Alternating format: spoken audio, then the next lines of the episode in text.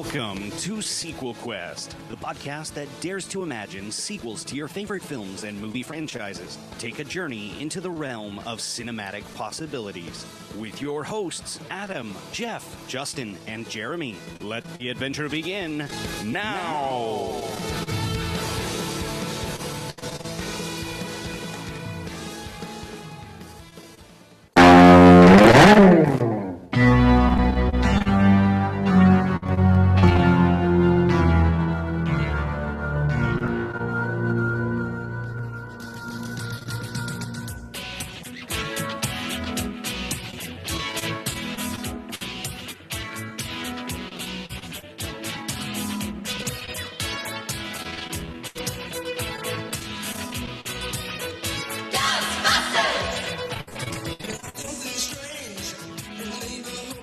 Welcome to this, the inaugural Sequel Quest video show. If you're listening to us on iTunes or any of the podcast listening apps, know that this is a live version on our YouTube page. That would explain why the format's a little different. Now that that's out of the way, let's go around the horn and see who we have today. Hey, it's Adam. And it's Jeff. And I am your host du jour, Jeremy. There he That is. means host of the day. Yes, yes. That sounds good. I think That I'll. sounds good. The Oh, host du jour, I do speak French. Well, today we are missing our fourth chair this evening, but Justin will be back with us soon. Uh, we Justin, are. we are off to such a great start. We are. We are. Well, let's just start it over. We are Sequel Quest, and today's show is dipping back into our 80s classic genre due to the controversial new movie reboot coming out soon Ghostbusters 2016. Adam, now this is one of your favorite movie franchises. Considering you've dressed your vehicle out as the Ecto Prius, That is correct. So uh, now this is something that I just every car I've ever had has had a theme, and when I got this Prius, I just looked at it and something spoke to me. It said this could be a Ghostbusters car. So let me just show you what we're talking about here. All right, so this is uh, the the back end here. We got our, our Ghostbusters uh, series of bumper stickers. We got the license plate holder. We got the uh, Stay Puft Marshmallow Man hanging from the rear view. And then if you look at the upper corner there, we actually have this is something kind of special actually right here, uh, right behind me. This is a decal from 1986, a real Ghostbusters decal. So it's vintage right there. Um, now, the other uh, things that I've added to this is uh, we are powered by Ecto Cooler, recently returned to the market. I'm still waiting to get a, a taste of that sweet supernatural nectar. I have not been able to find it out in my neck of the woods. If you've got it, send it to Sequel Quest Studios. We'll thank you for it. Um, but I've also outfitted. It is officially the Ecto Prius C. So as I ride down the street, people know what's going on, and uh, I give them one of these. Huh? Huh? And uh, but either way, you know, we have we have a good time on the road. But that is, uh, like I say, definitely one of my favorite franchises. As you see, got T-shirts galore. I just uh, ever since I was a kid, I couldn't get enough. Uh, I'll, I'll get back into a little bit of that, but I'm just curious. Uh, you know, Jeff, where do where do you fall in your Ghostbusters fandom? Well, first off, I want do want to go back to the controversial new movie. Is this really a controversial? I mean, with movies that qualify as controversial, come you on. haven't now. been online, Jeff, uh, is what we're learning. this is Well, people cannot stand the fact that this is an all-female cast, and just the comments that are being made are ridiculous. The cast themselves have already had to make formal responses. It basically said these are sad people that hate themselves and hate life, and we feel sorry for them that they have to spew their hate online. That's basically what the response has been. So, you haven't heard any of that yet, Jeff? No, I mean I have. I don't know that that would quantify as controversial. I mean, there's always people that don't like, you know, things. Sure. Yeah, don't know. change is difficult. Okay, I understand it's a, a different spin, but Yeah. um, so anyway, so for me, for Ghostbusters, um, I'm well, for me, like very opposite to Adam, I suppose. I did not like this movie when I was a kid. Like it was very much like Beetlejuice was, where I saw it probably when I was too young and it scared me, and so I never watched it again. Um, and if I think even if you go back and you watch like you watch that first movie, there's a lot of pretty intense moments in that first one where it's like like Rick Moranis and Sigourney Weaver being transformed into dogs and and I mean like the even the scene where Rick Moranis gets torn to shreds by a dog that no one else can see like that's pretty intense and that scared the heck out of me as a kid but then I started watching the cartoon show and I did enjoy the cartoon show although it's still something about cartoons where someone gets brainwashed freaks me out. There was an episode of G.I. Joe where Shipwreck got brainwashed, did the same thing to me. So I still specifically remember a Ghostbusters cartoon episode where there was a haunted house and Ray, it's always Ray, gets brainwashed. Um, so anyway, I had a very back and forth sort of a relationship with Ghostbusters, but then as an adult, I've come to appreciate the comedy and the different levels. The fact that they got these four different kinds of comedians to kind of interact and yeah, Bill Murray kind of steals the show, but at the same time, each one of the characters that are created, Winston is always my favorite. Ernie Hudson can just sit on a stool and stare at the screen, and I would love every second of it. So. Uh, yeah, I really well, loved it. Jeff, go, going back to your comment about the possession, I had a quick Yeah. comment. The only criticism that I've heard live of Ghostbusters in general, like whether it's the reboot or otherwise, is uh, just recently I came across somebody and, and they saw my car and, and I was like, oh, they're like, oh, you're excited for the new movie. I'm like, yeah, I'm just excited in general about Ghostbusters. This is before the new movie.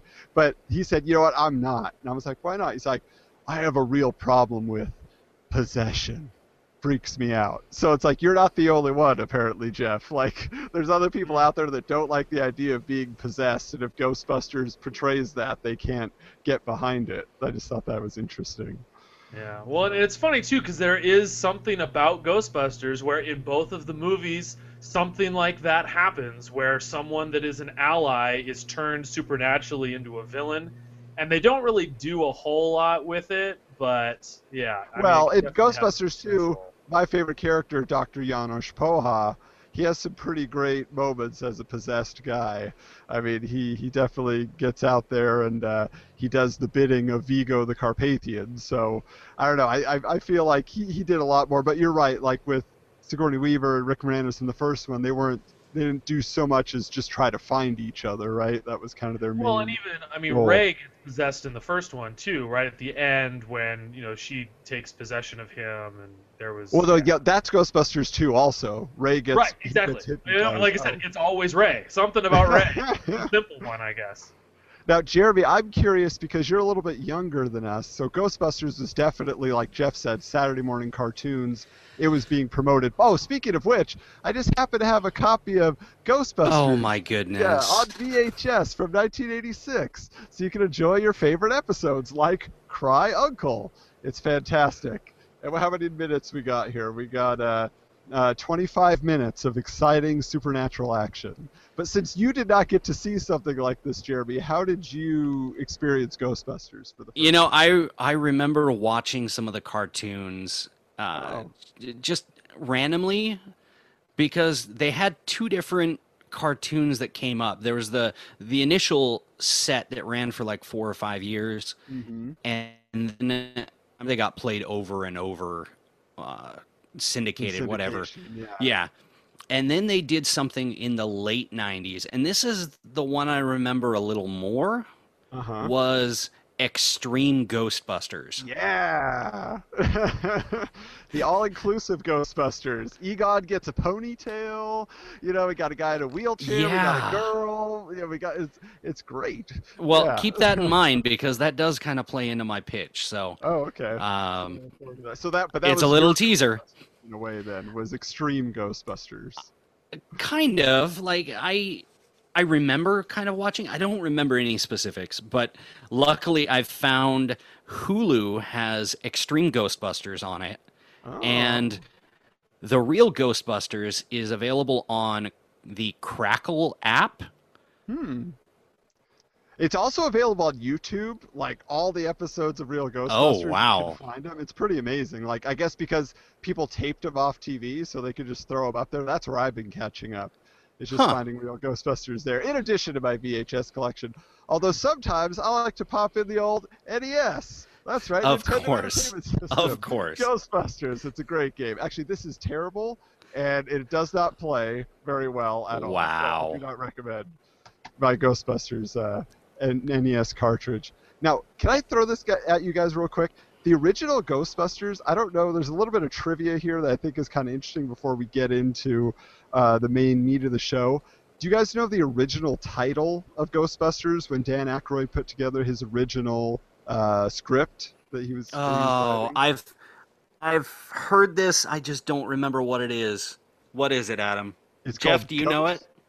Ghost? Not busting, but anybody? Smashers. Ghost Smashers was the idea. Ghost Smashers. And it was going to be basically a Blues Brothers reunion. You were going to get Belushi and Aykroyd Oh, together course. again, traveling across dimensions in space in the future. And they and they didn't have like the proton packs and stuff. They had these like magic wand things that kind of stuck out of their fingers. They just held and they would blast ghosts. You know, like it was it was a really strange concept altogether. And it wasn't like anything they invented ghost busting. It was just a natural thing in the future. And so, um, and originally, like like I say, Belushi was supposed to be in it. You know, he passed away, and then they basically they liked the idea of the movie, but Ivan Reitman and Harold, the director, and Harold Ramis, who played Egon, kind of got together with Dan Aykroyd, and they helped him kind of make it a more realistic film, or just you know a pared down film, to where there was that. It was, yeah, I think uh, Ivan Reitman said it was going to be three hundred million dollars in 1980, you know, four dollars to make. So they they brought it down considerably. Um, but I was going to ask also, there's some alternative casting for this film, which would have just changed it completely. Do you guys know who the original choice was to play Winston before Ernie Hudson? no. I do not. Nobody. Eddie Murphy was was in talks because uh, you know the Saturday Night Live you know history. They had Bill Murray, they had Dan Aykroyd, and they thought let's get Eddie Mur- Eddie Murphy in there. He's huge, but he declined. But can you imagine that movie with Eddie Murphy showing up halfway through? Like he would have just taken over. Yeah, he would have taken over. And it's also the thing that I've always heard is that Bill Murray, from from what I heard, that like Bill Murray's character, I don't know that it was supposed to go in the direction that he saw, like that it did, because from what I Mhm. heard, he improved almost all of his lines. Like That's it was just kind of like go Bill, and he did, and ended up stealing the show. But like you said, I mean, it was really the rest of them that came up with. I mean, not not Ernie Hudson, but it was really Dan Aykroyd, Ivan Reitman, and and and uh, Harold Ramis that came up with it, and then Bill Murray, yeah, became ended up becoming the star, really. Yeah, I mean he's the one everybody remembers absolutely, and like even um, what what's interesting is he was even before he agreed to do it, they went to Michael Keaton. So Michael Keaton was approached to play Venkman at one point, and he turned it down, which is again in, just a little interesting bit of casting. And last one I'll throw at you: Do you know who they originally wanted to play Gozer at the end? So you know we got the ballerina with the you know with the the crew this- cutter or the Is flat it top, Pat right? Benatar, or does it just look like Pat Benatar? It just looks like flat Pat Benatar. Oh, it I was thought it was, like- actually a male actor uh, of a similar build. It was Paul Reubens, aka Pee Wee Herman. Wow. They wanted him to play Gozer, because, but almost because Gozer was going to take the form of Ivo Shandor, who was the one who created Dana's building and the one that you know allowed the gateway and everything to be created up there. So like he was going to take that form originally, then they changed it when he declined again. You know, so just again all the these things that if you just imagine the film like the way it was originally conceived would not have been this beloved comedy classic that we look at now. So I just throw that out there as an alter, alternate uh, idea in your head. Um, but uh, so I have one more one more bit of something special now. Ghostbusters two. Uh, do you do you guys enjoy that film as much as the original? Is that anything that's that For me, I sticks out to don't. I, I Okay. did not like the second Ghostbusters. I was kind of disappointed because I felt like they went a little darker and they didn't do anything really like new and fresh with it. It didn't seem like it got as good a reviews, but I know like Adam, like you've said, it's your favorite sequel of all time, right? It is. It is. I, I think it just it took what we loved and then kind of amplified it and added a little a few new characters to a similar formula but i just like I, I, just i love it so much but jeff if you did enjoy it maybe you just need to look through the image of a viewfinder and it might give you a whole new take on the film this ghostbusters 2 wow. gift set coming your way all right so it's actually coming my way or was that just a metaphor well, uh, I love you, and if you want it, I'll send it your way. However, in the meantime, I'm just going to take a sip of my hot thermal beverage mug and enjoy the three balloons for the kids. Ah, all right, mm. all right. I think we're ready to get into this. yeah, yeah, yeah. Video up as much as we can. all right, time to transition to our the meat of our show, the pitches.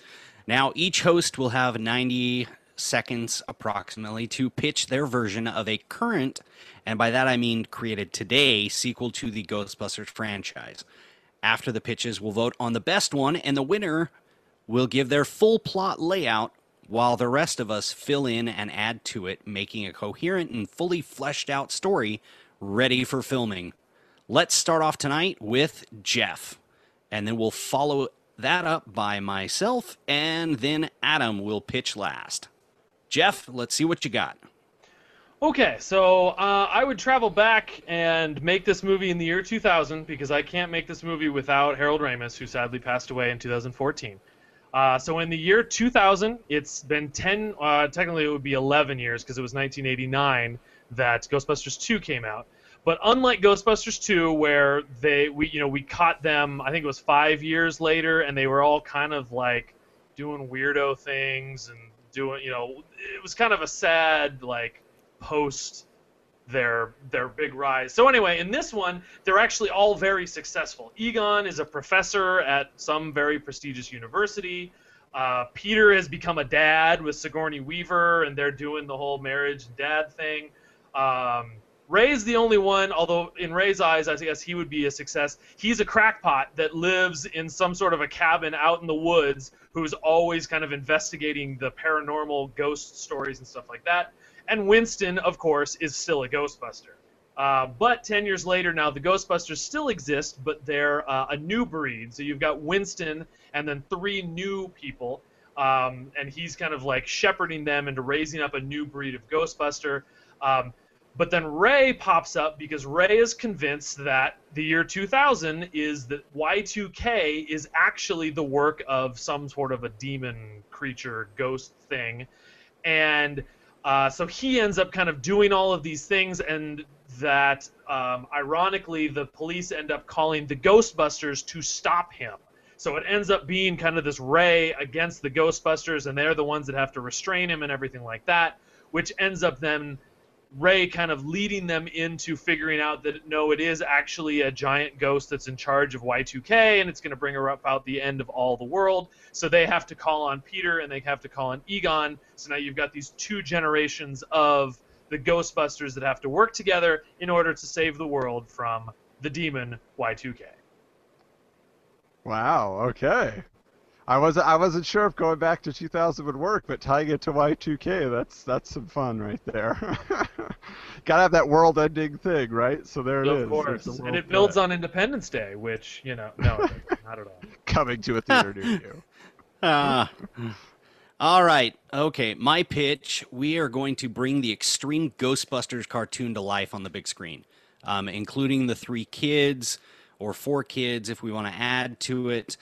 Killer Watt is going to be our ba- big bad guy using smaller ghosts who possess the bodies of other people to pretend to be a rival ghost busting crew trying to discredit our Ghostbusters, all the while pulling off his evil master plan of releasing the Stay Puft Marshmallow Man and the rest of the ghost from the containment unit in order to destroy the city old and new join up to save the day and pass the torch. Roll credits. Okay, there it is. All right, well. Oh, and I have Ghost Egon. Oh, okay. So again, gotta have Harold Ramis in there, right? Okay. All right, here we go. Here's my pitch. Comes with episode art. So, uh, Yeah. So after the events of the second film, Ghostbusters, they're given a full pardon by the governor of New York, and he actually starts an official government agency called the GHST, which is the Governor's Hostile Spirits Task Force, that's funded by taxpayer dollars. And uh, Egon and Ray become the heads of the department, with Winston as kind of the field leader, training the the next generation of Ghostbusters to take over. And they have a cop-style reality show that's called Busted, and it, the purpose is to kind of create PR and, and goodwill for the ghostbusting in the community. But the real breakout star is Louis Tully, who has gone from kind of the nebbish nerd to a full-on commando ghost hunter. So then uh, basically we catch up, and now it's 25 years later. All of this has been going on. Egon has passed away, uh, and they're but they're dedicating a wing of the Museum of Natural uh, Natural History. Uh, it's called the Spengler Wing, and it's being curated by Dr. Janosz Poha. But they're doing all this in the wake of uh, kind of a threat from the government that they're going to be shutting down the GHST department but people are trying to make the best of it. Venkman and Dana come back from Montana, where they've been living a quiet life as wheat farmers and raising uh, Dana's son Oscar. And uh, he comes to the big city with dreams of joining the Ghost Academy, but he hasn't told uh, his parents yet. Um, meanwhile, we also learned that Egon had a daughter who is basically his complete opposite, super outgoing and real witty and fun. Her name is Layla, but she's trying to distance herself from her father's legacy. Uh, so anyway, what happens is Oscar ends up going to the Ghost Academy. He kind of rises to the top of his class. He's the the big star, uh, which kind of rubs this other guy the wrong way, whose name is Robert Storm Tully, and he's Lewis and Janine's son, who's been kind of the hot shot of the ghostbusting community as of late. And so now he's there kind of got to get off to the wrong foot with Oscar. Oscar has a roommate named Danny Peck, who's Walter Peck's son, who who guards the ghost containment unit. That's kind of his main job. So ultimately, we get the real threat. Ghostbusting actually gets shut down. The department is shut down. We find out Walter Peck was behind the whole thing. He gloats over it as they go to a smelting plant and melt all the ghostbusting equipment. And just shortly after that, then uh, a ghost revolutionary named Ebenezer, aka the Nez, starts taking human hostages and demanding freedom for all the ghost captives that are held in the containment unit, claiming that the governments of the living have no jurisdiction over the undead. So he's out there claiming he's going to kill all humans to raise his army if they don't release his people, you know, from their bondage. And so essentially what happens is Ray trains the younger Ghostbusters now uh, on how they can get in and help them save the day since there's no more equipment or ghostbusting uh, department.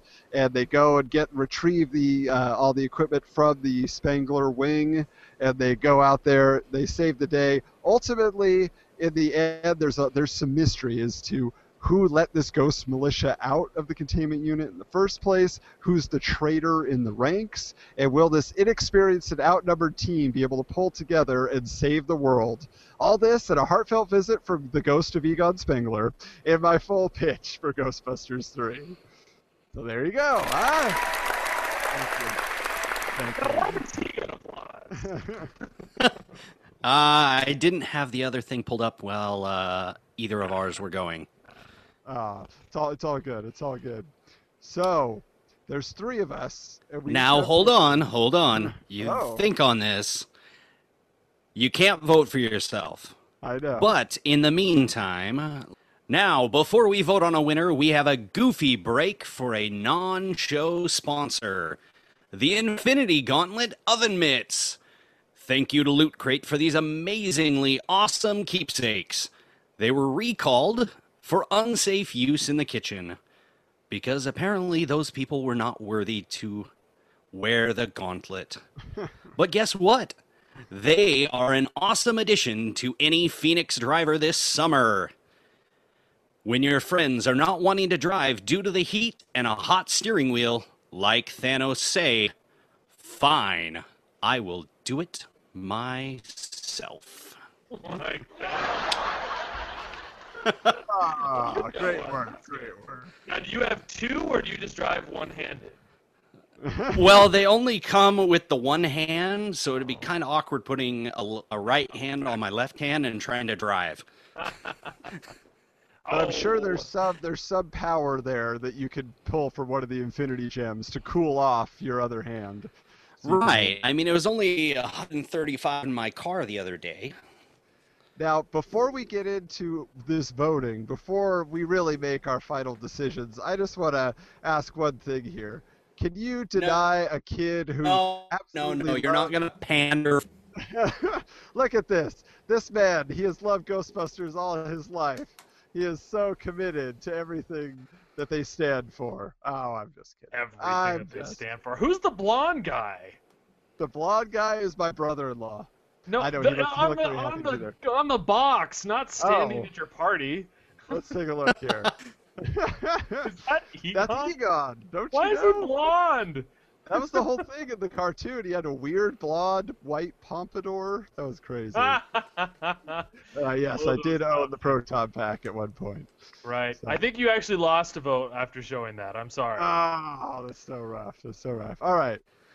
So we have just Adam, whose recap- story do you want? Well, that's the thing. So I really love this Y2K angle. I think that's a really interesting thing. I think we could take it even in another direction. So I think I'm going to vote for Jeff's because that one jumped out at me. I was like, oh, Y2K, that's awesome. All right, Jeff, what is your vote? and I'm gonna vote for Jeremy because I like this idea of the ghost, the bad guy, Ghostbusters. Okay. Wait, so we have one for Jeff, one for Jeremy. Yeah. So, and he can't vote Because for I himself. can't vote for myself, I'm going to go Adam, which puts us in a three way tie. I would like to point out though, there are a lot of similarities between our three pitches, where we It's both true. we all have the original Ghostbusters and the new team somehow coming together to fa- face some sort of a bad guy. So I Mhm. feel like even if we don't come to a consensus on the overall, that we can we can pick and choose and maybe mishmash a little bit.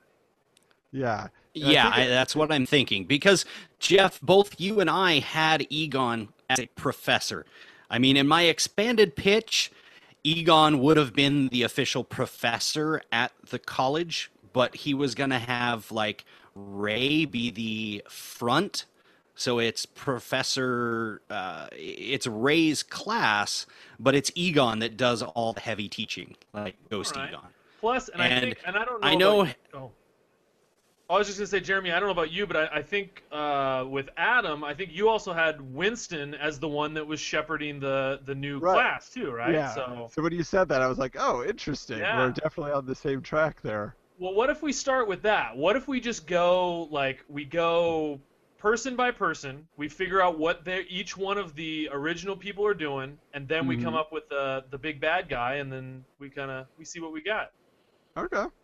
I, I think that's fair.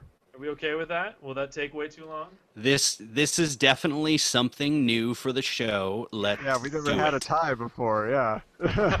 No. I thought about calling in somebody to be our tiebreaker, but I was like, nah, let's just let's go with it. I was gonna say we should have got Justin's vote ahead of time, knowing he wasn't gonna be here. But Ahead of- uh, so what? He just has to vote blind. I just Yeah, yeah, pick just- you. Yeah, he d- I would have made the call. I, I would have said, "Oh, you don't have to vote for me, but I just I think you could trust this man." No, anyway. exactly. Good call. So, oh yeah. So let's. let's Okay, go so- go into that. yeah. So well, I first off, I sounds like the easy one is Winston. Are we are we consensus on Winston being? Because Winston seems like I mean the, I always love that about Ernie Hudson's character is that he was just there, not a scientist. He was just there because he needed a job. So it seems so perfect that he would be the one that he still needs a job. Yeah, absolutely. He's he's he's that. let's do it. Yeah. Ghostbuster who's out there training. He's got his apprentices. I think that's perfect. And yeah, he would just kind of keep running the day-to-day stuff since yeah, he's the blue collar guy out of all of them, right? Right. So I think that's perfect. Um, now the question is, do you guys feel that Yeah, they should? Yeah, the be- real question is Yeah. what uh, what time period are we setting this in? Because we Mhm. got to decide on Egon On you go. Yeah, I I because feel we like- don't we don't have Harold Ramis, So. Yeah. I, Um, I, I what feel I was- it's better just to accept that he's gone, and everybody acknowledges it respectfully, but it's not something where you know they dwell on it for too long, or we recreate a CGI or something. You know, I just don't think that's necessary. Well, and my one idea too, like with Jeremy's, was that when you were talking about having like the bad guy Ghostbusters that were possessed, possessed, uh, or whatever, so that they were you know working on the wrong side, is Yeah. that you could even incorporate now the new team of Ghostbusters, the girls. And so if we do set it today, even if you know, like you guys said about the whole some people being anti whatever, is that we could at, at the very least still acknowledge their existence if we set it today.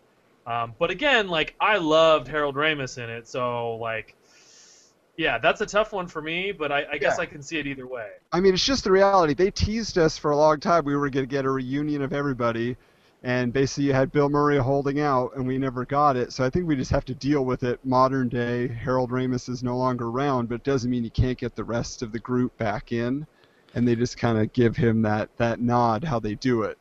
Um, Uh, So I- how I uh, how I gave him a nod in his death was uh, a f- shortly before they more or less disbanded, or just before they finished cleaning up the city. They had encountered the boogeyman, and I was watching the cartoons, and the boogeyman was a big thing for Egon. Like he was scared of it as a kid. The boogeyman recognized him as an adult, and the, the way they dispatched of him in the cartoon wasn't all that uh, great. But I think what we could do was it was Egon self-sacrificing himself to take out the boogeyman and finish that, and that's what so he allows goes out him to. heroically.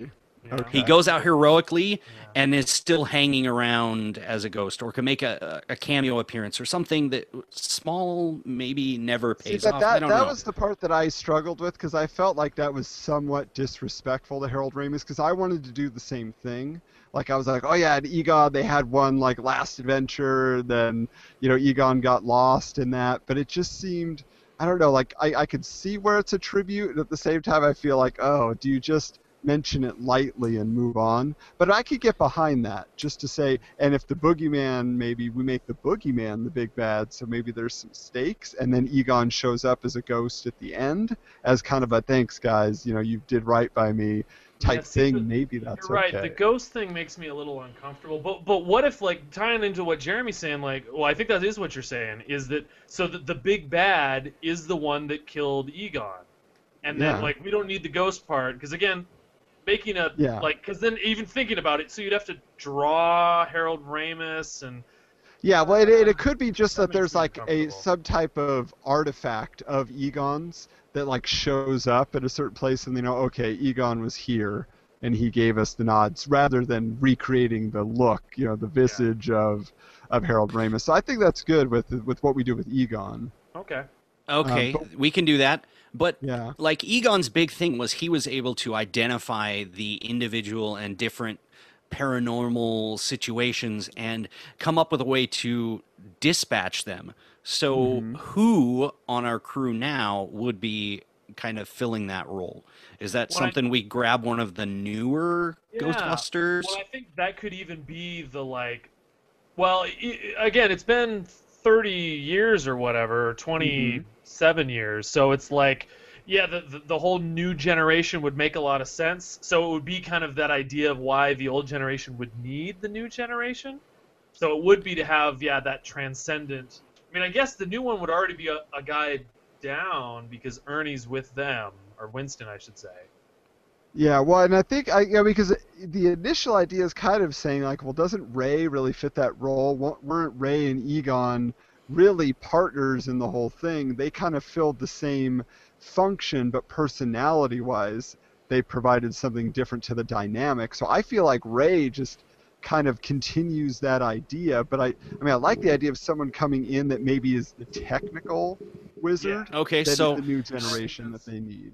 Well, the All nice right. thing is too is that you've already because then the Egon, yeah, Egon was definitely that bookworm, had the glasses and that sort of a caricature, Mhm. and so it's like with that space vacated, we can now one of the new ones we can have more of like a bookwormy to- type of person because we don't want to have like a second Ray or a second Venkman or a whatever, but we Yeah. can have a new Right, Egon, right. kind of. But we wouldn't call him the new Egon because again, that would be kind of Well, Yeah, okay, well- so in the in the cartoon, they had one of the girls was uh, enrolled in Professor Spengler's class, and she'd read all of his books, all of his research, like dozens of times. She knew it almost better than he did.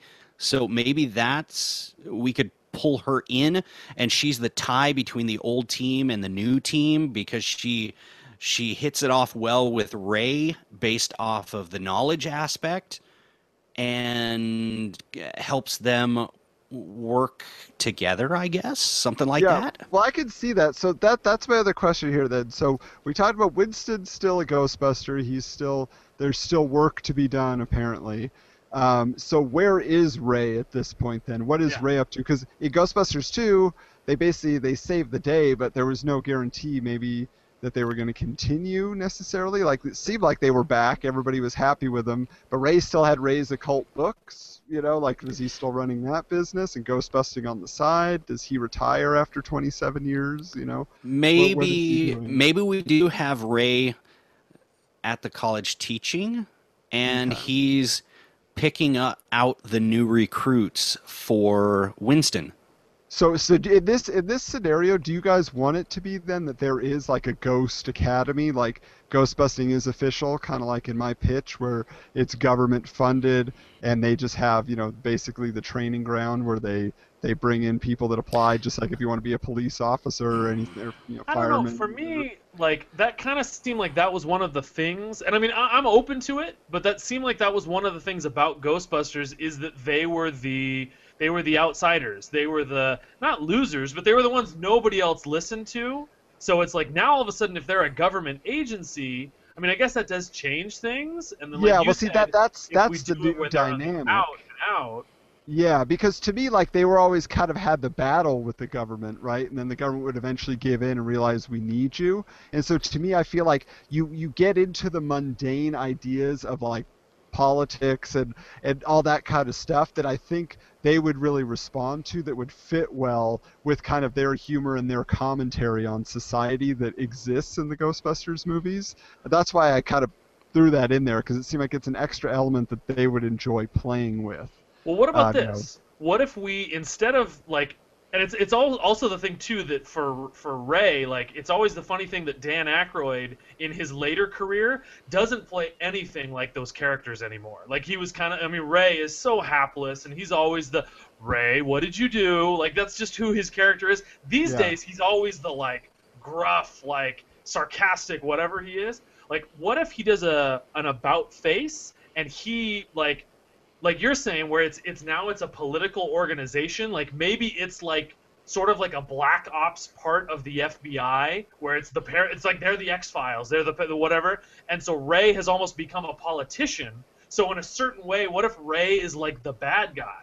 Not the bad guy but he's that government one that's like you know whatever he he's lost that now free spirit aspect, and now he's kind of got has to to regain it to- through the yeah. process. That's not bad. I like Does that that because he was the heart of the Ghostbusters, and now that heart has kind of grown cold and you know more calculating and more focused on keeping the, the you know the the business of ghostbusting alive and stuff like that. Mm. Yeah, that's that's good. Now Venkman, let's But at, Can we just- okay, oh, so ahead, at the me. at the same time, with with Ghostbusters, it's always been they're they're the outsiders, the outliers. Nobody wants to believe them. They're spooks, and it. Uh, I would say like Winston could be like picking and training new people to kind of fill the spot, but it it always felt like they would stay small time. well Well, that's, what kind of what I was feel thinking like, like if they were going to be threatened that they would be shut down or some law would be passed, maybe they would have joined up with the government, you know, just to keep. Right. Or even like, and that's what I was Uh, thinking. Like, even think about like the X Files, where the X Files, you know, the the Mulder and Scully were part of the government, but they were part of that government that they still nobody listened to, and they were still, even though they were government officials and they had to deal with their bosses and there was the conspiracies and blah blah blah. Um, but they were still, yeah, in that loop. So it Mhm. doesn't. They don't have to lose that outsider, nobody likes them sort of a thing. Yeah, just because they're government funded doesn't mean they're all all of a sudden everybody accepts them and likes them. It just it's just kind of a next evolution of where they were.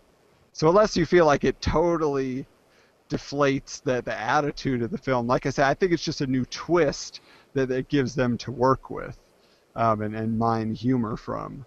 So, Okay, Jeremy, and so can you go with Ray? Ray would be our political, I guess, insider Yeah. kind of the face of the Ghostbusters franchise kind of thing. Yeah, he's the one who has to basically schmooze and keep everybody happy on every side, and at the same time, he has to be a little bit more, you know, kind of cutthroat here and there than he would we expect him to be, you know, or than we've seen him in the past. Now, Okay. do we want to get because now as you're starting to talk about Venkman, because Mhm. Venkman is, and that's one of the things I think they loved about, like we loved about Bill Murray's character, is that he was like, kind of like the leader of the anti-authority person, where he Mhm. was he was the one that was always picking the fights with, you know, making fun of the the politicians and then schmoozing, but at the same time making fun of the mayor and everything like that. Could what if what if we create a conflict because now Ray is with the government? Maybe he and Venkman have a falling out, and that's where Venkman has I- gone. Is I I would agree with that. I definitely see that as probably the the reason for uh, Ray or not Ray Peter walking away from them. Mm-hmm. Wait, And I so feel he's like- kind feel of been Venkman distanced would've for a few years. anyway. Yeah, like I, I don't think Venkman was never like hundred percent behind it anyway. He was always just in it for Dana to save the day for for Dana. Yeah. So I feel like honestly, like at the end of Ghostbusters 2, like I did my pitch, like and it was in you know Jeff's pitch I believe as well. Like they totally just got married. They went off to raise Oscar. They wanted to get away from New York because Dana is obviously a magnet for supernatural forces that come in and try to disrupt their life. So I feel like it, plus the fact that Bill Murray does not want to be in a Ghostbusters 3. But I think if you give him a weird enough cameo, if he comes in and subverts the expectations of the audience, that's exactly what he wouldn't want to do. He would just want to mess with us and give us not the Venkman we want, and that would make him fulfilled artistically. And so that's why I had him as like a wheat farmer. He just comes in, he's obsessed with wheat now, and he just talks about that all the time. And he would be in the movie literally for, you know, five, ten minutes, but we got our Bill Murray fix, and he said, Look, I did it for you, I'm out. Like, I know this is dream scenario, but I just feel like realistically that's what would happen if you were going to get him in there. You'd have to entice him that way. Yeah, I'd see him less as a wheat farmer and more of a weed farmer. Yeah, or some sort of a hippie. I, I Yeah. think it's Okay. weird and. There I was go, even that's thinking fine. like you could go full on uh, uh, Wes Anderson and have him as Steve Steve Zissou who lives out on his little boat and he's exploring the ocean. You know, Yeah. whatever. Now- he's still a wackadoo. Yeah, but either way, like he just he kind of comes in. He's you know maybe they go out to him at some point just to reach out. And do you guys like the idea of Oscar being part of this? Like grown up baby Oscar is now uh, continuing kind of in the legacy, or what do you think? Do you like that that Maybe. concept? I, it seems so strange to say that a baby really bugged me, but something about that baby Oscar, just his eyes, and way too docile most of the time. I don't Uh, know. You you I like mean- your babies to have a little spirit? You like yeah, it's true. Give I mean, come Yeah. on, ghost nanny, dude. Give it a little attitude, man. At least start crying or something. I don't know. Uh, Well, we wouldn't And have that to have the baby, so know, we could have anybody, Oscar. really. Seriously, who names their baby Oscar? I mean, I apologize to all you Oscars out there, but like, named after a hot dog, you poor man. You poor poor man. Or the Grouch. Yeah.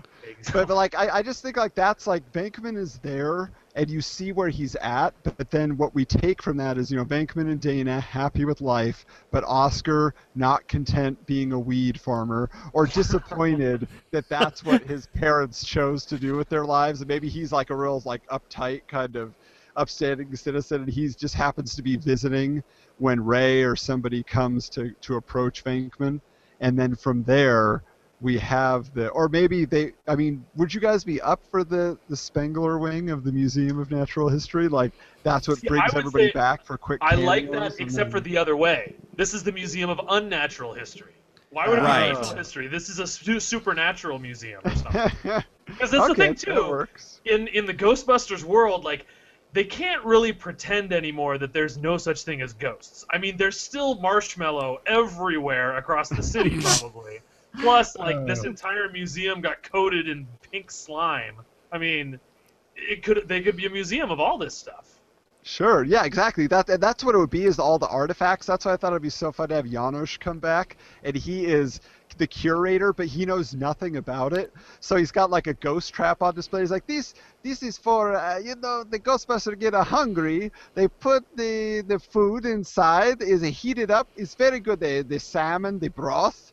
And they eat it. It's very good for Ghostbuster. You know, like he's just Less okay, less a curator and more of just a tour guide, tour guide, is what I would yeah. say. That's- yeah, Yeah. I, and I'm I know that's that's your guy. You wanted to get him in there. He's got to get in there. Come on, But that would be the one thing that it's like, and that was my my my one my re- honest my real hesitation about Oscar is that there needs to be some sort of a separation because this is the new generation, and if the new Mhm. generation is literally just the kids of the last generation, it's kind of like wah, wah. Well, that's Like, what I thought. We had like one, fresh. like one, one, is fine. kid. you But that's know, why I said if you yeah. did that plus Be you the had one. And whatever her, his name was, kid. Yeah.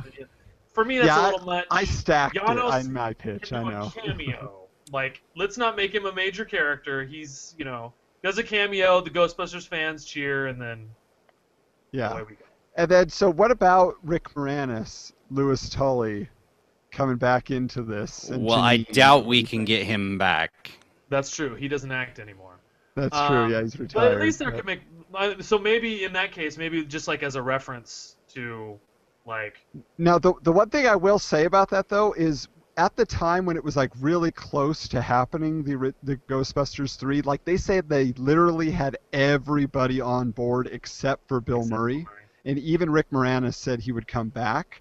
So I feel like this is the probably the one property he would do that for. So I Well, don't he's know. kind of been on the fence about Spaceballs too, so eh, He Who was- will? I, I don't know how.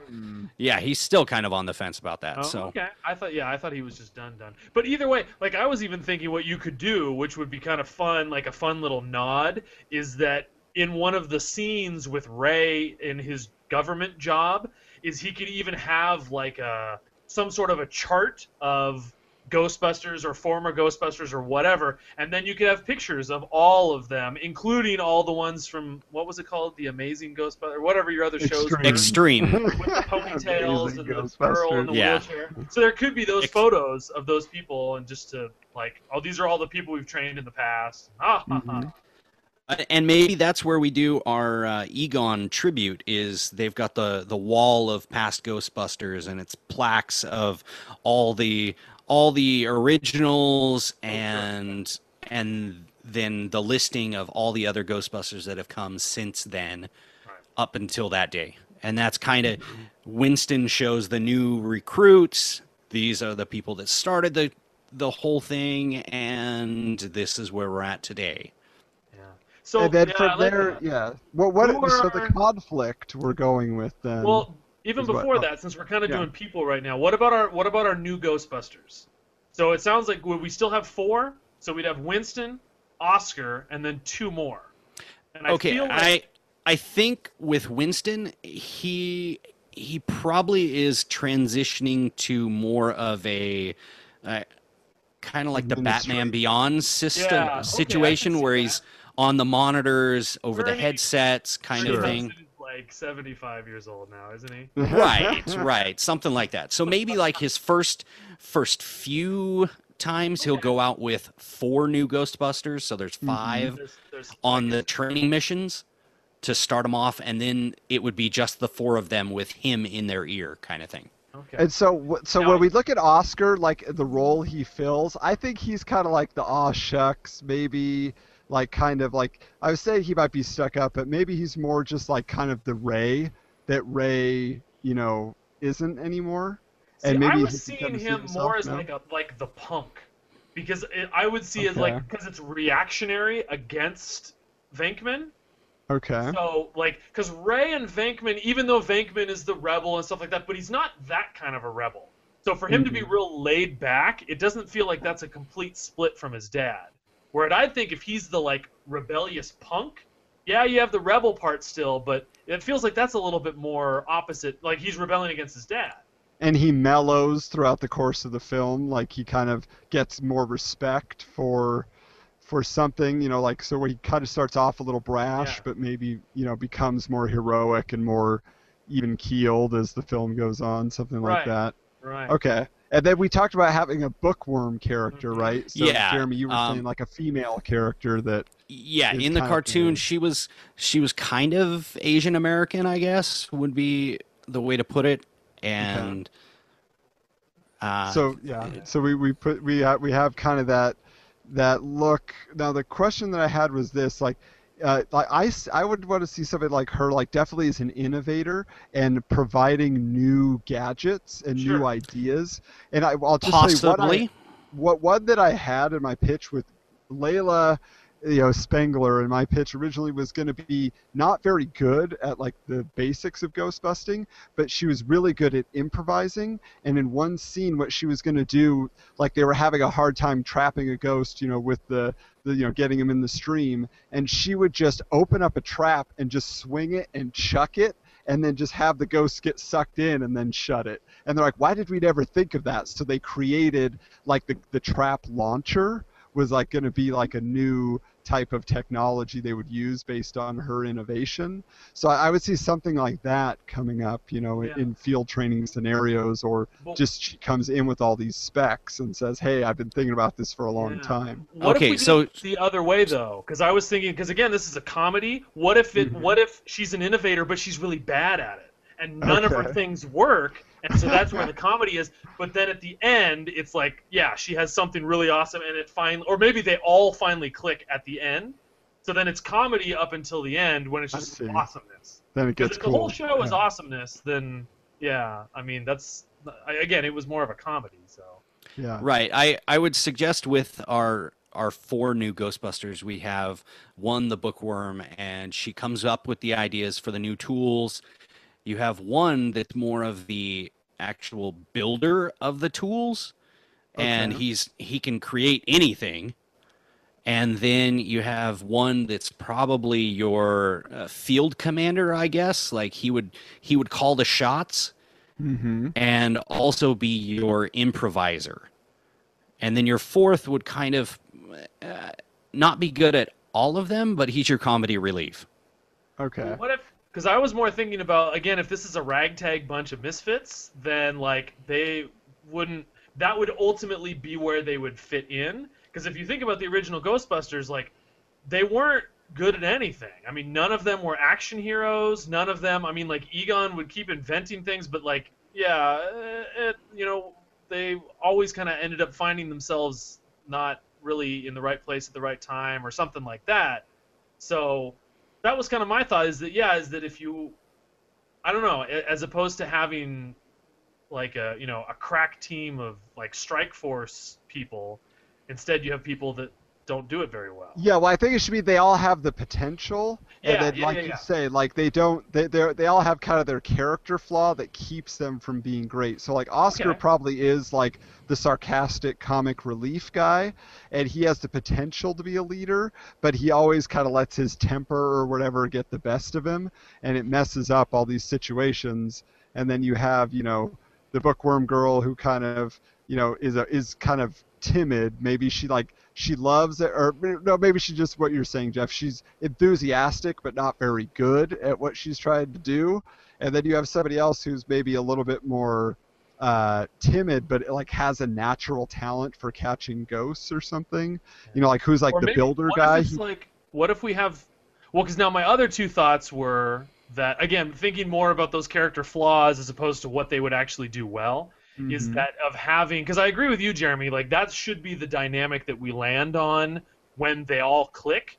But leading up to that, I was thinking about having one like, I mean, I guess it's kind of the old cliche where you have one from the streets who is just like he had a rough growing up and blah blah blah, blah and then so he would have the conflict, or she, I guess it could be a girl from the streets, um, and then you would have one like the opposite, where it'd be the pretty boy from the rich neighborhood or something like that. You could do that, those sort of an elements.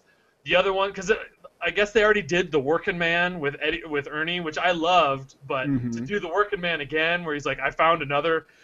Actually, well, see again, you you don't want to just repeat Ernie because it would be funny if you get a bunch of twenty year old kids and then they recruit this like. 45 year old man who's just like, yeah, well, okay. but again, that's what Ernie Hudson was. So Yeah, I that love could it, be but funny actually. You have you have an older and a middle-aged Ghostbuster mixed with these younger kids, but they could learn from his wisdom type thing. Like just just again, not not wisdom as a Ghostbuster, but just in life. He maybe helps them kind of kind of or one of them kind of, you know, maybe he's the one who helps tame Oscar and just be like, "Look, kid, I've been through a lot." And what you know, like kind of the attitude that you're spewing out here isn't going to lead to good things, type thing. I don't know. That could be fun. So, all right. So I, I think right. we'll develop this as we get towards like the the ultimate bad, the big bad. So are we Right. sticking with this idea that Egon died again in, on a mission, and Mhm. it was the boogeyman, and now the boogeyman is kind of amassing forces or something to do some big deal. Like I, I- was wondering if it should with the Y2K thing, Jeff. The direction I was thinking of taking it for the threat is Y2K, but not setting it in 2000 necessarily, but saying that the ghosts, like the whole concept of a ghost in the machine, like Yeah. actually doing that, like ghosts are invading our technology and they're they're taking our technology hostage because we we live and die through social media and everything else now, right? So if, if Mhm. ghosts were able to be in control of our electronics, what would we do? That would be a real threat, seemingly to all That's of us. kind of where uh, the Killer Watt played in in the cartoon. Okay. Like he could, he inhabited like uh, vacuums and toasters and was tying up the Ghostbusters at uh, certain things. And Well, and it was the same thing. It makes me think about like, well, one like Ultron. That's what they tried to do with Ultron, but they kind of downplayed it. Um, Mhm. but then, Yeah. which even they said Joss Whedon got that. There was an episode of Buffy the Vampire Slayer where they bring I don't even remember what the thing was called, but this ghost comes in and starts seducing. What was her name? The sidekick, whatever her Willow? name was. Yeah, they start. He uh, starts seducing her through the internet, which back in you know '96 or whatever was like, ooh, look at she's on AOL. Uh, but yeah, to use something like that where he, you know, and that because again, it's it's it always was funny that in in the the the first two movies, the ghosts were never like malicious. I mean, I guess you figure they would be eventually, but for the most part, when you looked at what the ghosts were doing, they were just causing trouble. Like the one ghost that was just running through the park, like that's all it was doing. Or like even Slimer. What was Slimer doing? Slimer was just like eating food. Like he wasn't like hurting anybody. yeah, Yeah. and and in the movies he wasn't a pet like he is in all the cartoons. yeah. It's true. But either way, I mean, they didn't have ghosts that were like, you know, ripping people's spines out of their backs or something like that. That wasn't the kind of ghost that they were. They were just like throwing books in the air or something. So to have a ghost that's like going on Amazon and shipping everything by drone or you know, like doing whatever, like that would be very in line, I Uh, think, with Ghostbusters. Absolutely, and I think I think that's what it should be for the most part. But then you learn that whether it's Killer Watt or if it's the Boogeyman or whatever, like ultimately there is something so maybe, more uh, nefarious. Yeah, maybe it's Killer Watt is recruited by the Boogeyman in order to break out these other ghosts to distract them so that he can get out of wherever Egon trapped him in. To break him out of his own dimension so that he could become uh, back to this dimension and begin tormenting children again. what about what about like a step or, or, or a step beside that or whatever what if like yeah he's trapped into this dimension or something like that and the way that he can get out is through the internet so like the internet is his his oh, portal Oh, yeah. and so it's Okay. like he has to be released through the internet or, or whatever I could see that. Yeah. That is the So one thing that like- I would say, yeah. like, and I don't know. I know in the cartoon they changed it, but in the movies, you know, they had these huge big. I mean, like Gozer the Gozerian and Vigo the whatever, and so the Carpathian. So it's these big names, and then Killer Watt. It just uh, it doesn't quite Yeah. come up with something Yeah. more spooky sounding, or even the Boogeyman. Like everyone knows about that, but should we use like a real like I don't know. I was looking into like famous American ghosts, and it was like, and most of them uh, are a little too creepy for. what Yeah, well, that's what I'm saying, like, Amityville or Well, what if it was just what if it was just Lizzie thing, like, Borden. You know, in, Exactly. in mine, I had the I had the big, big bad ghost called Ebenezer, but he's like the Nez or something. You know what I'm saying? So it's kind of like this kind of old timey, creepy name that you could play with. My only Yeah, but uh, hesitation with Ebenezer Scrooge. is that Yeah. everyone's thinking of Scrooge, and there's Yeah. ghosts already in that story. So, yeah, but but you I like, I mean, like, or or, yeah, but like a big. I mean, again, they always used, you know, Gozer the Gozerian and Vigo Mhm. to use something like.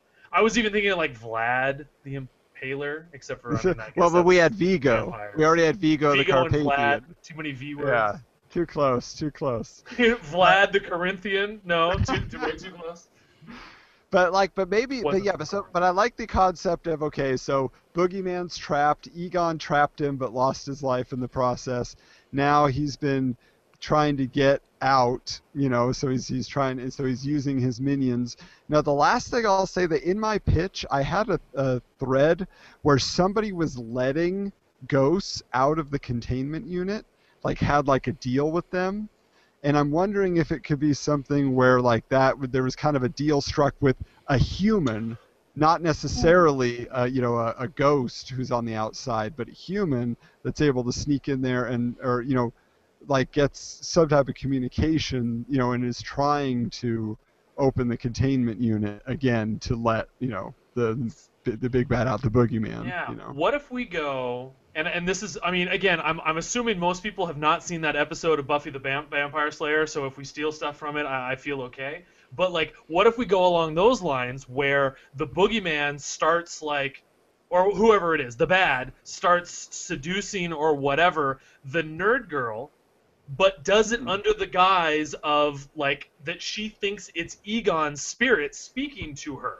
and so then Oh. he like starts saying like Hmm. that's what how he convinces her to let ghosts out or or whatever, and that you know So we already have a good in as long as she's still alive with Janine, the receptionist Mhm. who tried to spark something up with Egon. Yeah. Maybe she's just still hung up on him, and this would tempt her into trying to let ghosts out of the containment unit. She'd already have access. that's true. Yeah. That And, and she has kind of that limited, simple understanding. She would mm-hmm. just go for it, right? She'd be like, "Oh, if Egon says this is the right thing, I'll just go do it." Right. And I'm sure Annie Right. Potts is up for it. So I think And I think that kinda- works I well. think it would, and it would also be funny because again, Janine was another one of those characters where it was just like she was the receptionist at this like, what the heck are you a reception at receptionist at sort of a business because like and that's who she was and she was always there. So the fact that she would still be there 30 years later, it just like Yeah. would be perfect because now she's like in her 60s and yeah. So and that that this is like the ultimate thing is I think what it should be is yeah, Janine opens it, it lets all the ghosts out again.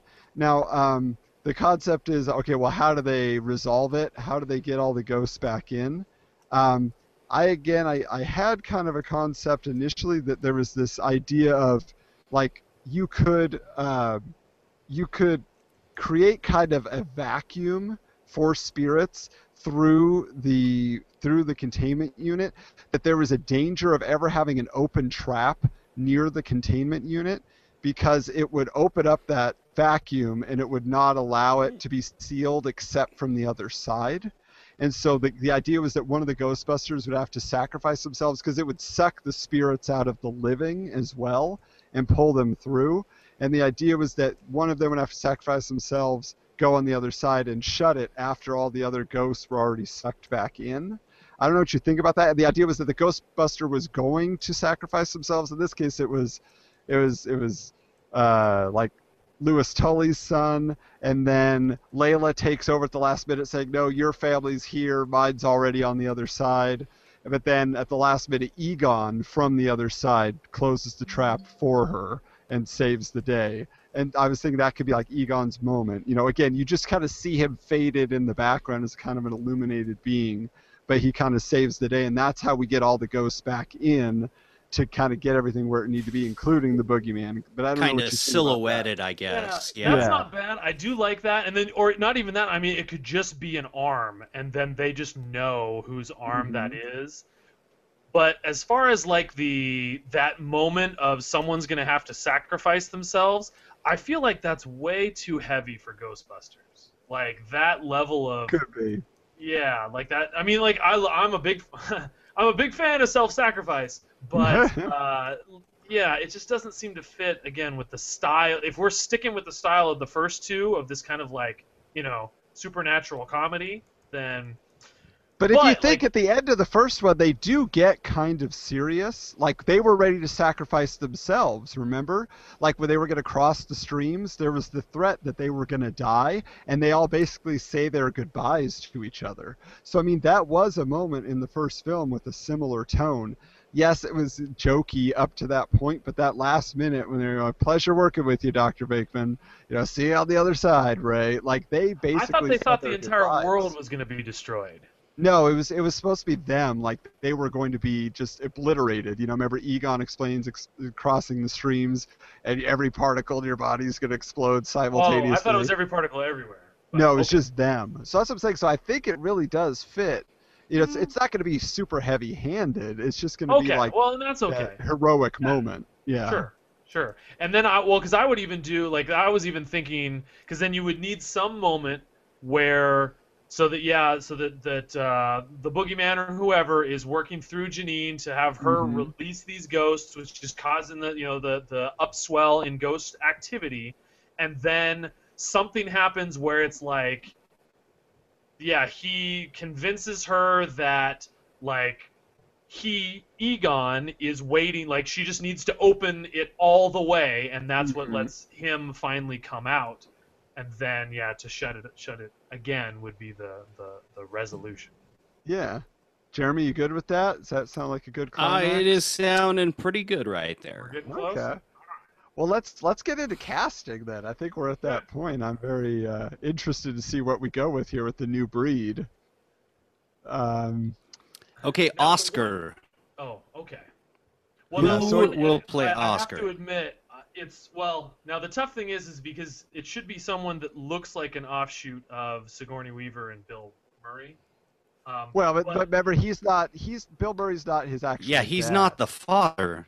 oh, Bill that's Murray's the stepdad. Yeah, he had a he had a different dad. So It still needs to Um, look like an offshoot, at least, of Sigourney Weaver. So, Yeah. because for me, when I think, and, and it's because I've been watching Sons of Anarchy. So when I Mhm. think of the bad boy, I'm thinking of Charlie Hunnam, who's the main character in Sons of Anarchy, who is Mhm. definitely the bad boy, but I don't know if he's too old Right. at this point. Yeah, a little little old. I mean, age range we're probably looking 20 to 26 Right. is the key eh, demographic there for them. yeah, I I mean I my my one thought I had was somebody like oh, who's that guy that's on New Girl? He was in Jurassic World. Um, Um, yeah, do you know who I'm yeah, talking that about? Plays Nick on New Girl. Yeah, like I, I feel like is, is that he played like in everything I've seen him in, he plays Uh-huh. that character from Jurassic World. So it's he's not the bad boy, he's the like I see. the like I don't know, charming doofus maybe. So we're trying to don't know what find somebody want. that has an edge, like a comedian with an edge. Then. Right? Yeah, yeah, yeah. Well, like, can we? Can we? I mean, that's been the Ghostbusters thing. Can we continue to mine the um, uh, Saturday Night Live? wells?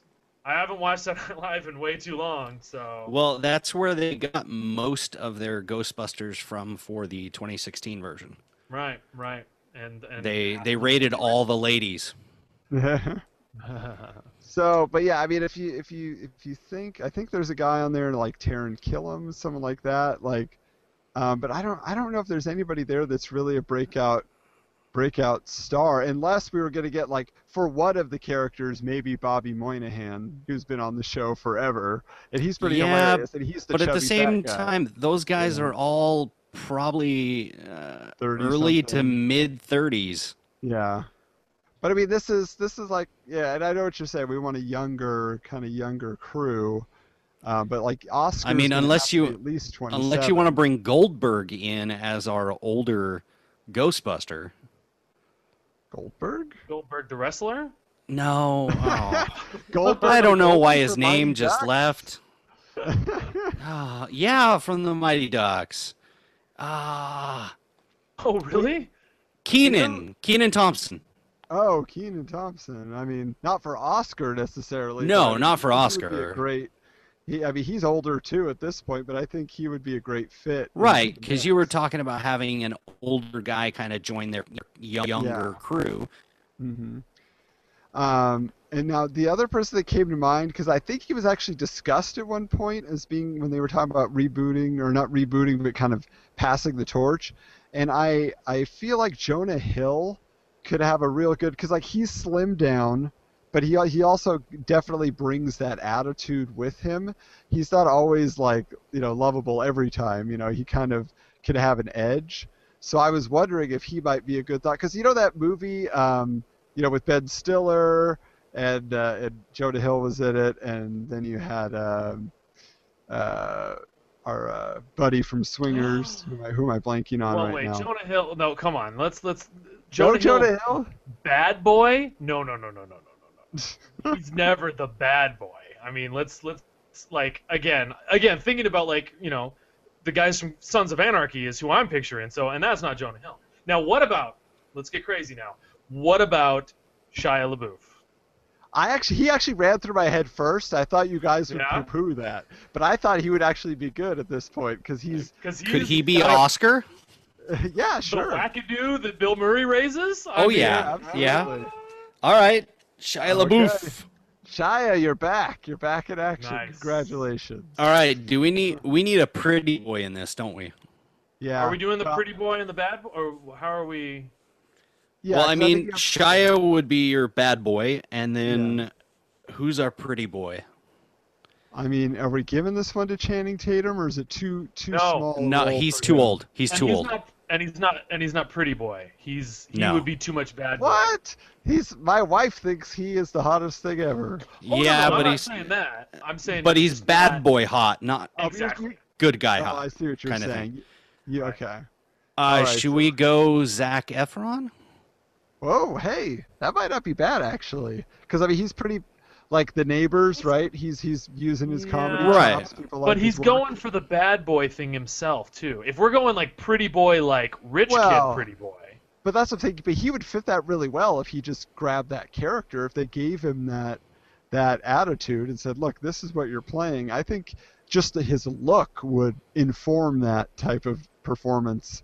Even like just we just assume he's that way anyway. A spoiled rich kid. Yeah, Is that what sure. we're talking? Yeah. Hmm. All I mean, I know he's kinda like the nice I mean, guy I in a lot of Let me be but- honest. I haven't watched a lot of Zac Efron films, so You didn't see Well, Seventeen again and all those other. Uh, Well, either him or Dave Franco. yes, James's James's brother. What's what's his big thing right now? I hear the name a lot. Uh, now you from? see me too. Oh, that's right. Yeah.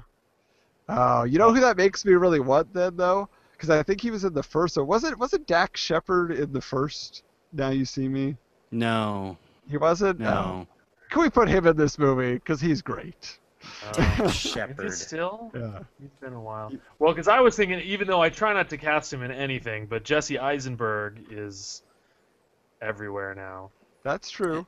I mean. Yeah, or but let's Michael avoid Cera. him. Michael Cera. Are we leaving him off the table? Oh my goodness. As the spoiled rich kid? No, Well- he's too awkward. He would be.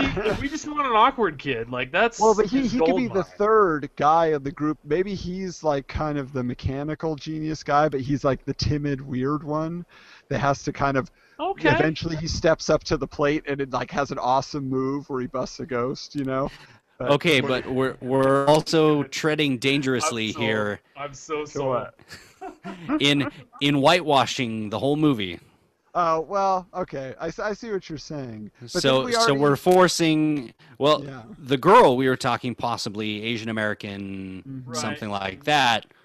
Right. Well, we how old? Hudson already. So How old is that Mindy? What what's you know the Mindy Project No. girl? No, we don't like Mindy her. Kaling, no. no, I like Already? her, but she's Too no, no. old? I, I, I, yeah, I like her. She's too old, and she's not. She's too.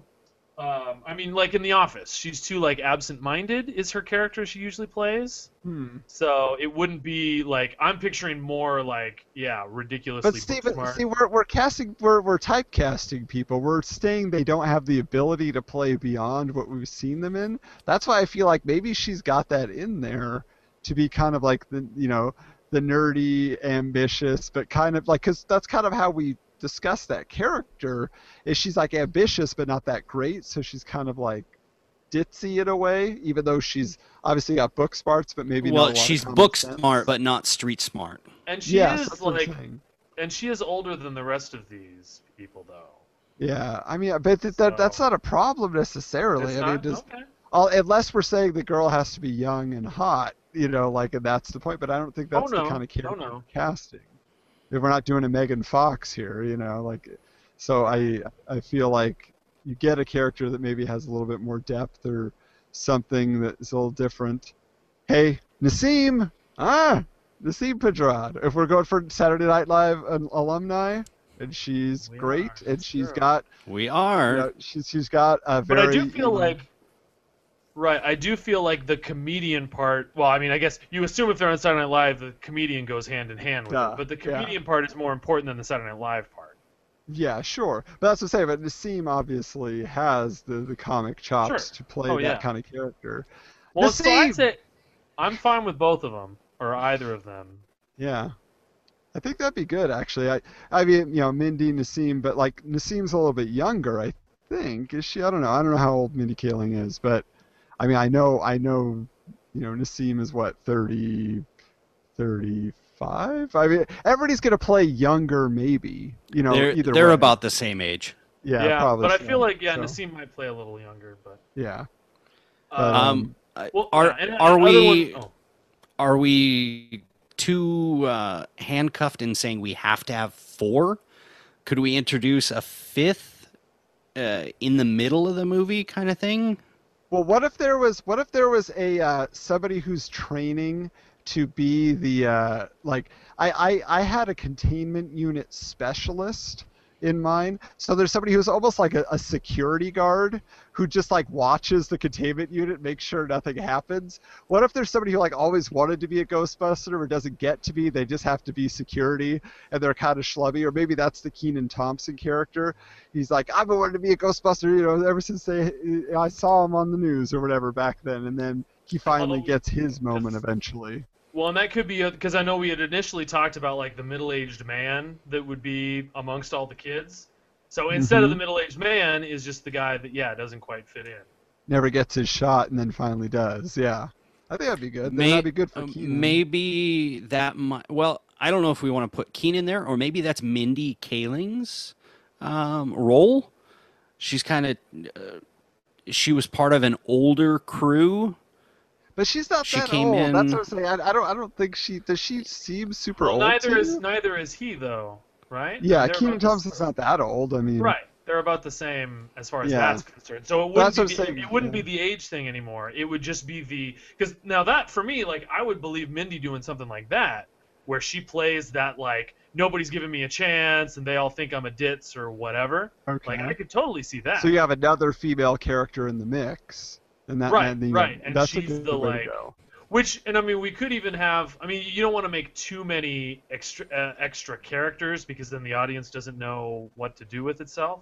but Mhm. uh, uh, to have like her where she's like a like a paranormal enthusiast like maybe she she's she's on the outside she doesn't even work for the ghostbusters she just keeps wanting to get in and so she keeps bringing like hey guys i heard about this and they're uh, and they have to rescue her. Maybe she goes out and tries to catch a ghost herself at one point with homemade. She goes equipment. vigilante. Yeah, they have to save her. she like, makes her yeah. own proton pack but it's just like lightsabers or lights or something It's like a Hello Kitty backpack with some, you know, some cables. With like a out super soaker. Yeah, That's good. exactly. With like holy water in it instead. Yeah, something like Perfect. that. Okay. All right, so I think we got that. Now, who's gonna be like the boogeyman, or is that just more like a voice and a CGI character that we sort of see in the shadows, like for our big bad and the the Killerwatt type oh no, we're not doing that now because Janine is the one who's being seduced to Right. take care of that. Um. So Boogeyman, who uh, who So I think- voice wise could we yeah, want? I think it'd be cool to do a voice, but like, yeah, I don't know if it's that vital. Because that's the thing too for me, like that I'm not terribly excited about about the new film is the new film looks like it's just a CGI fest, which Yeah. the old ones like had more of that look like you could connect to Vigo even though he wasn't my favorite villain you could connect to him because like he was a you know person you could see him like as opposed to if he was a cartoon like eh. um, In but the castle of pain, I sat on a Oh, throne of blood. All Um, but the um, but since a lot of the film, he'll probably be just yeah a voice or you know, you know An the email message. Yeah. So what But I about? just feel like he'd, he'd have to have a minion he talks to so we can understand what his ultimate plan is so that we see it. Even though Janine doesn't see it, the audience needs to understand what's really at stake so there's suspense Yeah. When she's doing those things. So maybe he's just like, maybe he is somebody who's just, again, on the other side that you know he has like his little like sidekick jerk you know that he that he messes with but that's what i'm saying like could it be somebody like I I feel like again, it has to be someone with a great voice, but that Right. has comedy stylings behind them. You know, isn't just like Laurence Fishburne, you know, who Ooh, seems to do ooh. every deep dramatic voice. You know, That's true. No, I've got my two. My two. My first one would be. Oh, of course, and then it just leaves my brain. Clancy Brown. Clancy Brown would be my first one because all he's been known for for the last like ten years is SpongeBob. And come Yeah. on, man, you've got to give him more than SpongeBob. No, no, no. He was Lex Luthor. Yeah, but they remember him for SpongeBob, and he Well- even says when he walks down the street, they're like, "Oh my God, it's Mister, it's Mister uh, Squidward Patrick. or whatever." His, yeah. no, he's not Patrick. He's the Oh, boss. he's not Patrick. Mr. Oh, Krabs. Mr. Krabs. Oh, I misunderstood Clancy Um, Brown's contribution to SpongeBob. yeah. yeah. My Yeah. apologies. But my second one would be either Clancy Brown or Sean Bean. Those would be the two voices I could see. I'd say I'd like the idea of him having an accent. I think that always adds to the evil. So you get a British guy doing it. I think you get a little something extra for your for your money. So I, I would vote Sean Bean for something like that. Would be Irish, I by was- the way. Just like Yeah, I don't know. Um, I was thinking maybe like Tony Todd or um, Oh, Unless we could get Mark God. Hamill to do it, because he does great, you know, his evil Oh. Joker voice. Evil and he Joker. does voiceover work. But I think he could do a variation that could be something really Yeah. sinister, but really entertaining. You know, I think Mark Although Hamill, because he's back into acting on like a larger scale now, to put him in there would be kind of fun. Mark Hamill doesn't really do the big, like, deep voices. That's But I does he have to be? Could Sean. could the boogeyman be more maniacal or more, you know, a little bit more twisted? Well, except for he's you know, more seductive, though. Well, actually, you know what, though? That is the thing is that he is pretending to be Egon. So for Mhm. Mark Hamill to do like an Egon impression, Oh. I could I could believe him over. Well, if we're gonna do that, other then you just get you get Maurice LaMarche, who did Egon on the real Right, Ghostbusters. that's the voice what I was Brain thinking. from Pinky and the Brain, and, and he already does like his Orson Welles kind of deep voice, but he could mix that with a little Egon when he needs to. I think that actually could be. It, Okay. and, and of course, the fans. That would be an Easter egg for the fans that we would really enjoy. You know. So Maurice LaMarche is the boogeyman. All right. yeah, yeah. Power to the voiceover workers. Yeah. That's All good. right. So director wise, are we? Do we have a director in mind? Any music? Is Ivan still working? If Ivan's still working, I want Ivan Reitman. Or we could get his son, although his son doesn't No. necessarily follow in the footsteps of his same style of film. But um, because Jason Reitman in Ghostbusters 2, he's the one who, who told the Ghostbusters they were full of crap. And they say, well, some people have trouble believing in the paranormal. No, my dad just says you're full of crap, and that's why you quit. Jason Reitman. Um, is is this something where Dan Aykroyd would direct? Does he direct? I don't even know. Has he directed in the past? It seems like something he'd naturally do, but I don't recall ever hearing of a project that he was at the helm of other than writing it. Yeah, that's I know he's done some writing. Let me see. Yeah. But I mean, do we want to keep it in the camp or do? Because like that's the thing is, are we trying to go for kind of like the classic connection, old school feel, or do we want like an innovative new director who kind of comes in like? I mean, not not like Judd Apatow, who's you know like an established attitude already, which I don't think fits this universe. But like, is there somebody who's like a more current comedy director or you know actor slash director who who would work?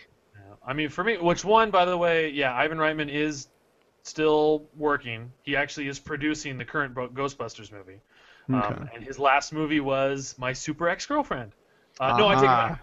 Draft Day. Oh, yeah, it was Draft Day. That wasn't bad. Oh yeah, Um, yeah. Yeah, that was his last movie. All I love Ivan, Ivan you're Reitman. back. I love Ivan Reitman's movies, and the thing that I like about him, he's not necessarily a comic director. Like, I mean, I guess he is. He did like Dave, and he did, but his comedy has a little bit of like, you know, It always has heart. Yeah, Yeah, like- exactly. Like, he and there's gives so you many serious moments. comic directors. I don't know that they get that. So. Yeah. yeah. Okay.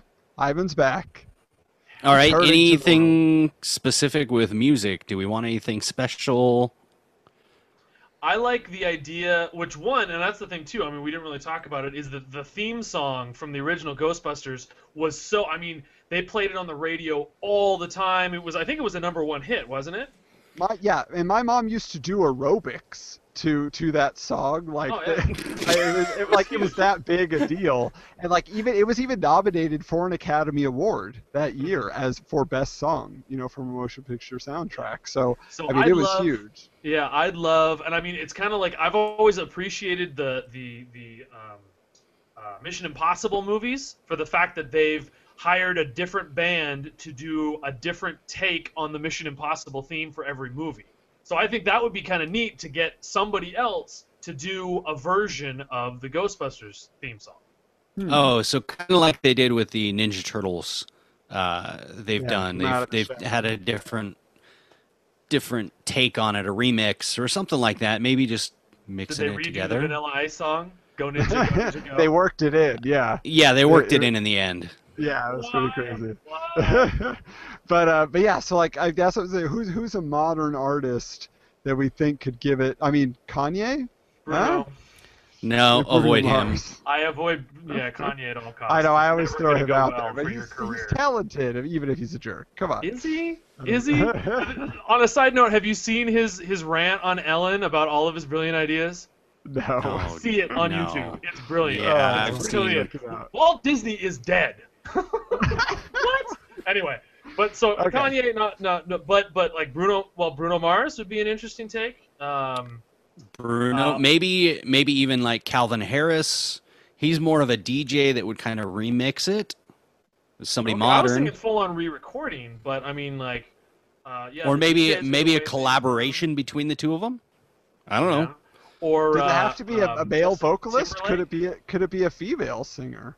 Could you get you know someone in there like you know a Katy Perry or something to give it kind of I a don't pop like edge? Perry. I Because it was we a were- pop song when it came out. You It know? was, but it's too dancey. I mean, I guess Katy Perry is dancey. Yeah, that's what I'm More- saying. Like All right. you get somebody who and she could she could have some fun with it. You can imagine the music video for it. You know, with her, she would like go full sharks. on. Dancing sharks. So so let's do um, Bruno and Katy Perry each Katy do their Perry. own version Okay. that we'd play we'd out. mix in during the rest of the movie and then during the big climax would be you'd have the duet it like a over. third Yeah. remix like crossing the streams you'd have the remix cross Nice. Sure. Very good marketing Okay. there. I like it. I like it. Bruno Mars Okay. Katy Perry. Well, jump to I- the top of the charts Yeah, So well, I we'll just get want to throw out a shout that so last time we combined. Let's see, we combined Lady Gaga and um, uh, Miley Cyrus. This time we're combining Katy Perry and Bruno Mars. There you go. Hey, it's what we do. We, we like to bring people together. Collaboration is the name of the game. That's what we're all about. that Just like it is Queen and David Bowie, uh, Rihanna partially and some other people, Ice. I'm sure. All right. okay any f- wanna throw in that's what i was gonna say any final words I I do want to say, although I can't say them or I will not say them on the air, but my two favorite lines, which one, Ernie Hudson, maybe the best line he's ever said in his career. so when he looks at the bear, he says, "Man, I've seen that would turn you white." Oh, ah, I Oh, just, I, I just giggle every time I hear that. And of course, cats and dogs living together. Funny. Mass hysteria. yes. one, one of the great lines. And I'll I'll just end on this. Look, Jeff, Jeremy, if someone asks you if you're a podcaster, you say yes. All right. All right, on that note, it is time to go. Find us on Twitter at SQPod. On Facebook, search Sequel Quest. Instagram, we're at Sequel Quest. Or just search Sequel Quest, one word, on iTunes, SoundCloud, TuneIn, Overcast, or most of your podcast listening apps. Email us your requests and suggestions to sequelquestpod at gmail.com. And until next episode, keep your eye on all the sequels, and we'll be back soon. Hold on, the music is not playing. Hey, when you're walking down the street and you see a little ghost, what you gonna do about na. Oh, you were um. uh. There you go. Oh, well, I guess we're gonna have to take control. You know, you know, you know. We hope you enjoyed this episode of Sequel Quest and invite you to join us next week for another discussion about a film that never was. Share your ideas with the Sequel Quest universe by visiting sequelquestpod.com, following us on Twitter at SQPod, on Facebook by searching Sequel Quest, or sending an email to sequelquestpod at gmail.com. Let the world know how much you enjoy the show by leaving a review and five star rating on iTunes. All films and characters discussed on Sequel Quest are the property of their respective studios and license holders. No copyright infringement is intended.